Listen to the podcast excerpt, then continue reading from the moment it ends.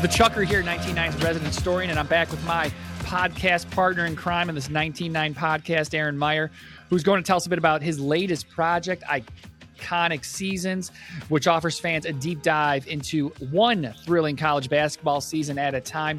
Aaron's work begins with iconic seasons. He's going to start with the historic 1987 season. That began with North Carolina atop the preseason polls, witnessed the meteoric rise of a player from the Naval Academy of all places, and ended with Indiana claiming its fifth national title on one of the championship game's most iconic, memorable shots.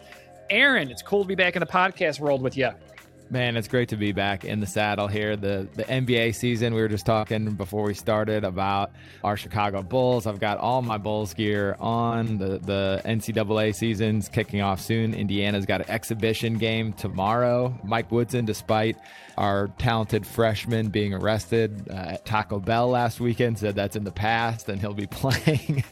so we are moving we are moving forward and just like the Hoosiers, we're moving on with a new project. So 250 episodes of the 199 podcast uh, we we did and uh, got something new on the way. So I'm excited to to share some information about it. Yeah, 219 episodes of the 99 Yeah. podcast. Yeah. Wow, we did uh, probably about a quarter of those together. It almost seems. I know. we had No, there's pretty no quite doubt. a run with that. So, um, let's talk about iconic seasons, man. What was your impetus for creating iconic seasons? Tell us how it all got started. Well, you can give a little background to this too, because we had some conversations about this. I think part of it was just thinking about the the evolution of the podcast. We were trying to stay up with all the uh, interesting things that 199 was releasing and trying to find a way to bring a focus to some of the interviews. And my original idea was around the 1979 season, Magic and Larry, and there may be a possibility that that could be a future season still. But as I dug into it and had some conversations with with you, we had some content that we would able we were able to kind of upcycle into more fleshed out episodes with some expanded narration and some clips in the background to help tell the story. And I think it just started to come together around that 1987 Final Four. We had done some some of those interviews, and I had a few planned. Joe Hillman, who is the sixth man on that Indiana Hoosiers team, was really giving of his time and willing to ta take us behind the scenes. I mean, he gives some incredible uh, stories that we can we can get into uh, just to talk a little bit about some of them. But that that's kind of the the impetus where where the drive came from. We had this this podcast that was rolling, and and some of the things as they do change. And this is a way to extend the life of it with a little bit different brand on it. I think you're exactly right, man. I mean, one of the things I think we both thought was there was so much great content and so much great energy. When you dug back into the archives and looked at some of these seasons, you would see just all these great little stories. Well, I didn't know that. Oh, I don't remember that. And, you know, for both of us, we were younger in 1987, so it doesn't Yeah. exist as clearly for, for us as maybe as it does for others. And then others don't even know about 1987. The interesting thing, that's the first year with the three point shot. Hmm. We're going to talk, a little- I think, a little bit about that later and how that kind of changed the thing. Because I was, you know, as I said, first year three point shot in the NCAA basketball, 19 9, 19 feet, nine inches. That's where the company got the name, of course. But uh, you're exactly right, man. I, you know, I think when you kind of said, "Hey, I'd like to do a deep dive on one of the seasons," 79, I think, is is certainly a great place to start, and, and perhaps probably the first season that jumps to mind Hmm. because that really sets the stage for modern college basketball in many ways. I mean, that Magic Bird battle in the in the 79 finals kind of kicks off. I think how we think about college basketball today as a, a great national affair and a great national celebration. But then, yeah, as we kind of dug in, I said, hey, you know, Aaron, we got these 1987, a lot of pieces already done. I'd already done interviews uh, on the podcast, Tales from the Bench with Ryan Ford, who was a member of the 1987 Providence team that went to the Final Four. Joe Combe was a walk on on the 87 Syracuse squad. So I thought, hey, man, those were two engaging interviews. We had a lot of depth that we covered a lot of ground. So it seemed like a great place to start. So I'm glad you started with 1987 specifically because it ends with, again, we'll talk about this later, the most, uh, you know, outside of maybe Jordan shot, maybe the Yeah. most memorable shot in college basketball championship game and, and all the all the interviews for from the guys who who didn't win, especially Joe, he just, he can't even watch it. I mean his his story that's in the the interview about how he uses it for motivation to this day is just an, an incredible insight into someone's psyche, and you know the fact that he turned it into something positive, uh, pretty pretty incredible. But I love that that story from from his interview. And before we, you know, dig in too much to spe- specifically to season one, 1987, take us behind the name of the podcast, Iconic Seasons. Well, I, you know the the word iconic seems to just jump jump out and gives a frame of reference. And again, I, when the idea came about, it was about that 1979 season. So there's there's nothing that kind of seared into college basketball fans' memories more than that. If you say Larry and Magic, you know, lot, I'd say a lot of people think of the Celtics and, and Lakers, but I don't think that you can think of them and not also think of the Michigan State Indiana State championship game. And and so it's just an extension of that. And I think that it could go in a lot of different directions too, talking about there's just a lot of stories out there to tell.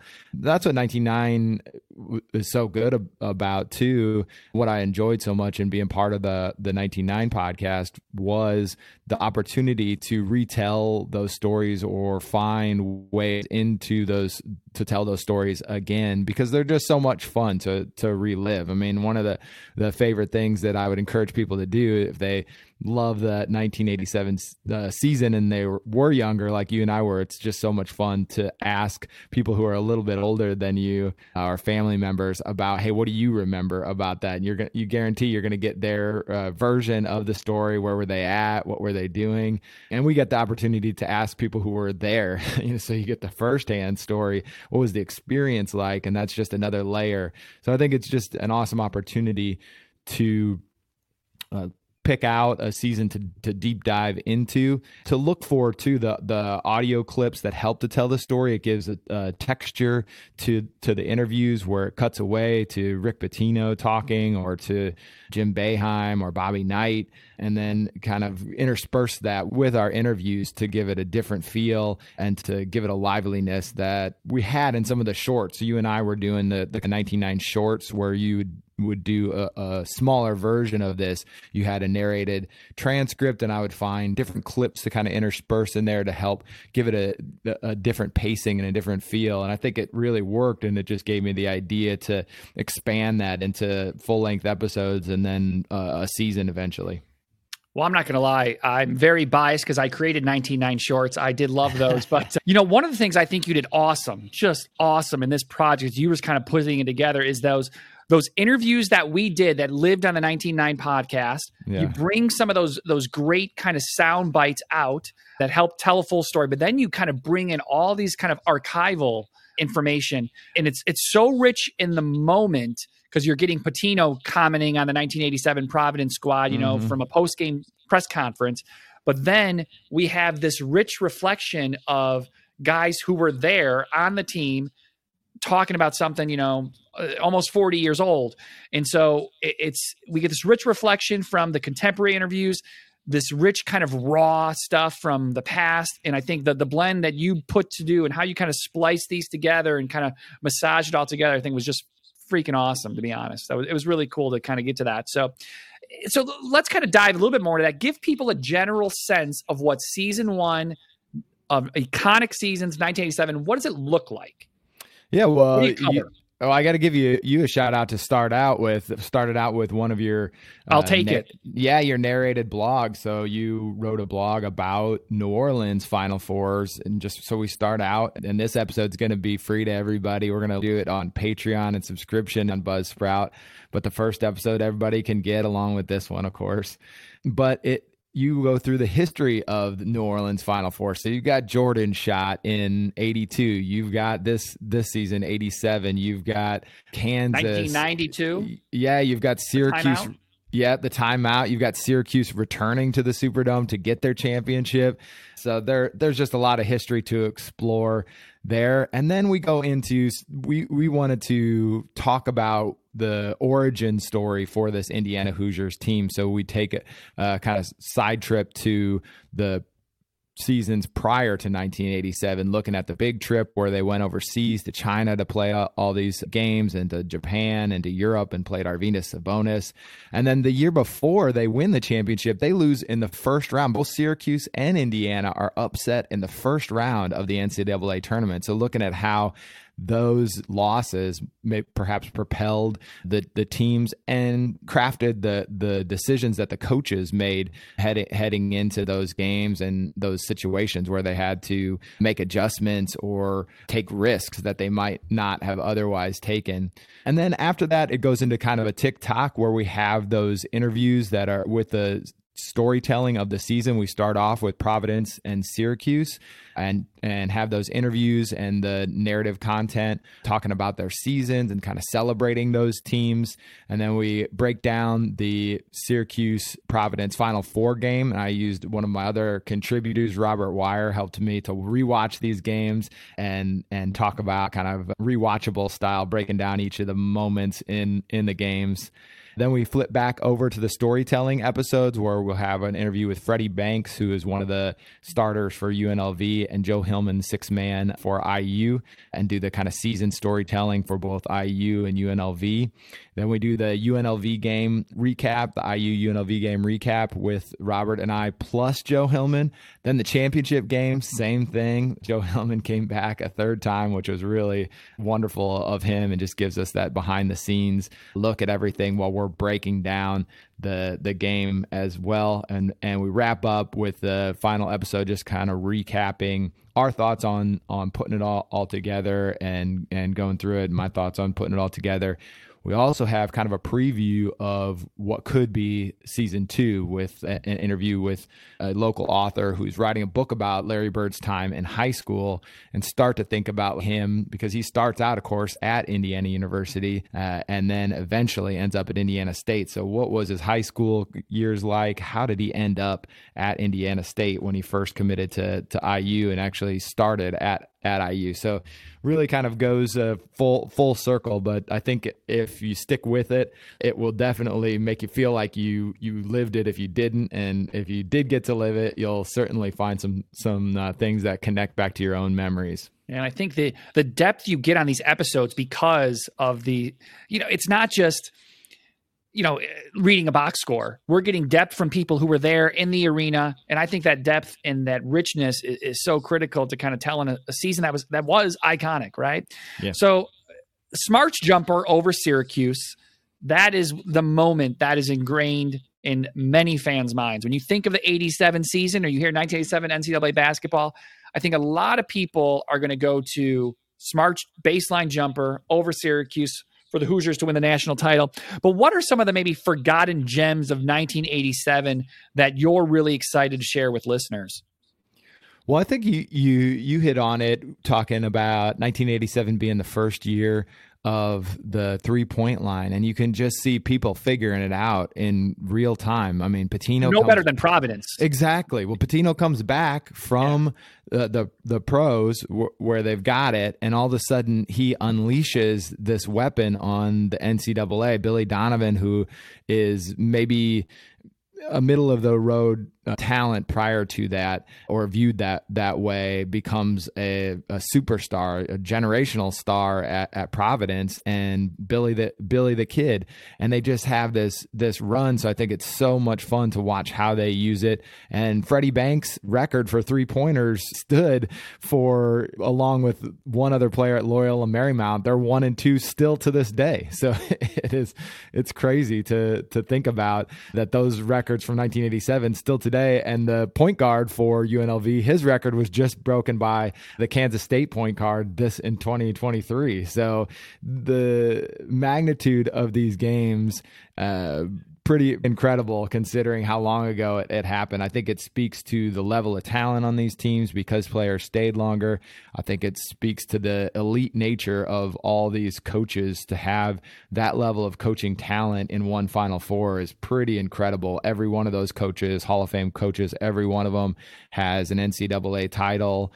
Um, just just crazy that that that doesn't doesn't happen anymore and speaks to kind of where college basketball was at the time you you hit on a few things there that are interesting to me one is is, is providence kind of taking full advantage of the three point line in a way no one else at that time was because it was brand new. Pitino coming from the pros, as you say, that kind of really sets the stage for Providence to play differently than everyone else and and really kind of thrust them into the national spotlight because they were that team in the Big East that hadn't quite cracked through because the Big East has obviously has a lot of success in the 1980s. Sticking with the Big East, I think about 1987, Syracuse at that point is kind of trying to push its way. You know, they were they were they were on the cusp. They had they had Pearl, and mm. Pearl gave them this kind of national notoriety, but they couldn't break through. And yeah. it seemed that one night in New Orleans they were about to break through, and then Bobby Knight in Indiana push that push that to the end. You think about Tark the Shark, you know, a, yes. a mid-major program bringing UNLV to the Final Four and kind of establishing that school and that program as a major player in the national scene. That really sets the stage for the success they have in 19. And you think about, yeah, four Final Four, four coaches in the Final Four, all in the Hall of Fame, all win national titles.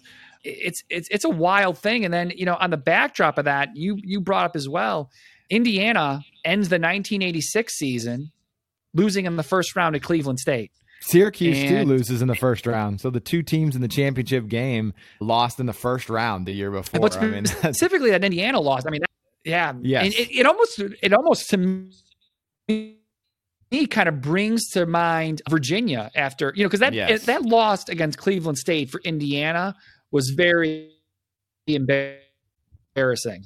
I agree. Very embarrassing. And that's just not something Indiana did. They lost, especially under Bobby Knight. Hey, the greatest coach in America. What's he doing losing in the first round to Cleveland State? And he did. It, and it almost calls to mind when Virginia lost to UMBC. And – as as the one seed a few years back, and just the resolve those guys showed, uh, Virginia that is, to take that very embarrassing loss, the first with resolve and persistence. To, to make it back to the national to make it to the national title game and win the title. I think Indiana's has a very similar story. So I think 1987, when you think about the, the, the major players, not just on the court, the coaches as well, and just how that season really progresses and ends in New Orleans, it's it's pretty remarkable. And I think it, that that's why to me it's an awesome season to start with. Pretty pretty cool season to stage for the modern game the way it is played. I think mm. 1979, in my opinion, sets the stage for the modern, meaning college basketball being something that the national audience gravitates to. I think 19 I would argue 1979 has the title there, but to me 1987 when you think about the the energy and how the game is played, the 87 season I think kind of gives us is kind of the forecast what we see today in many respects. Oh, well, I mean, any any so coach today would love. How did you decide yeah, I was going to say any coach today would love the the IU UNLV game with it, it scores in the 90s, 43s taken by UNLV. Just an, an absolute incredible game. Rewatching that game, which we'll we'll put links, of course, to uh, all the YouTube so people can rewatch it themselves. Even prior to the episode, I would recommend people do that because it's just fun to be able to again add, add another layer to really watch the game if you've never seen it. It is, uh, you know, it comes alive with like most many games today don't just because again at the college basketball level you don't get that elite level of talent and the camaraderie between the the players. Everybody's been there for years. The the coaches are stalwarts and locked into their systems. They they're a top status poll I guess the their respective universities and kind of shows in in the way that the players carry themselves and the way that the games roll out yeah. So so you teased this a bit earlier. The last season or, or I should say, the last episode of the first season of Iconic Seasons teases a little bit of 1979. So mm. tell me about the plans you have. I mean, you've only put this first season to bed here of Iconic Season. Tell me about the plans you have moving forward for Iconic Seasons. Yeah, I, I I'd love to, you know, depending on how this season goes, depending on the feedback that we get. So, you know, people enjoy it. Please, you know, subscribe to the the season. Get on Patreon. They'll be able to read the, the the intros there to see what the episodes are about and then to get in there and become a patron and hopefully it, it leads to a second season. But i would like to be able to fund the second season. We had some initial discussions i think you and i about what it would be like but it just takes uh, more research to do. I'd like to do the entire year and some of the backstory. So what we get into in the last episode is a bit of the backstory about larry bird and i think there's an untold story about about him that is that is so little known out of you know outside of my little corner of Indiana, maybe where they know what Springs Valley is about, they know what Indiana basketball is about, especially in that era. The talk we talk a little bit about what his high school career was like, how that led to who he was as a person, and it was funny to see in the the HBO show. I don't know if you saw any of that, the the Lakers uh, show that was on. They had kind of a Larry Bird portion of that, and they tell a little bit of the story or a version of that story in about two minutes but it is in, incredible to to learn about and and Magic Johnson too. I think just where where he comes from in Lansing, his his family, and the way the way he carries himself at Michigan State and leads them to that championship. I just think there's a real opportunity to you know tell the entire the story of that entire season so i'd like to start a little bit even before how magic and larry got to Michigan State and Indiana State, and then talk about how the the season progresses throughout the season, and then focus in again eventually on the on the final four.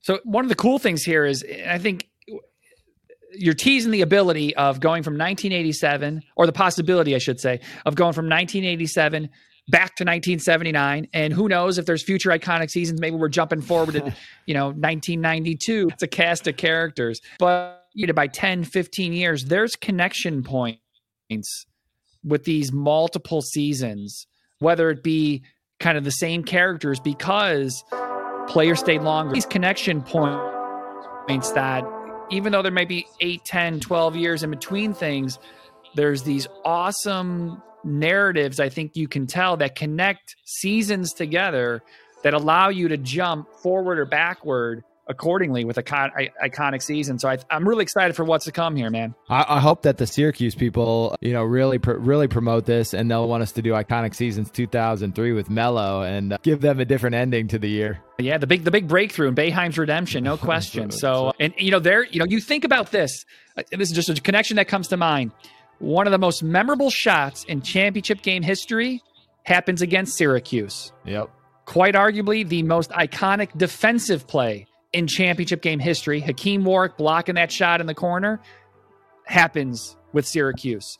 So some cool stuff happens there, and maybe we can tease those Syracuse people if they're not too angry We're living the 1987 season. maybe we can bring them back to the 2003 season. That's then. right. Obviously, the Orange got a great fan base here, so uh, let's hope we can do that. So, well, Aaron, it's always been a fun ride with you, man. I appreciate you being my partner in crime on the 1990 podcast for for all these many years. I'm really psyched that you're doing this uh, this new project and and really taking I think some of the awesome work I think we did. I, that's patting ourselves on the back, I guess. But you know, hey man, we're two college basketball fans. That's right. I think knew there was richness and going more in depth to stories and extracting the archives and i know that's kind of a lot of what i did was the deep research on stuff and then getting to have conversations with people where we could get more than the box score or get more than what YouTube might tell us. Um, even if we could watch the game, as great as that is, well, what was said in the huddle? Because that's not always what we did get, or what was happening in the locker room.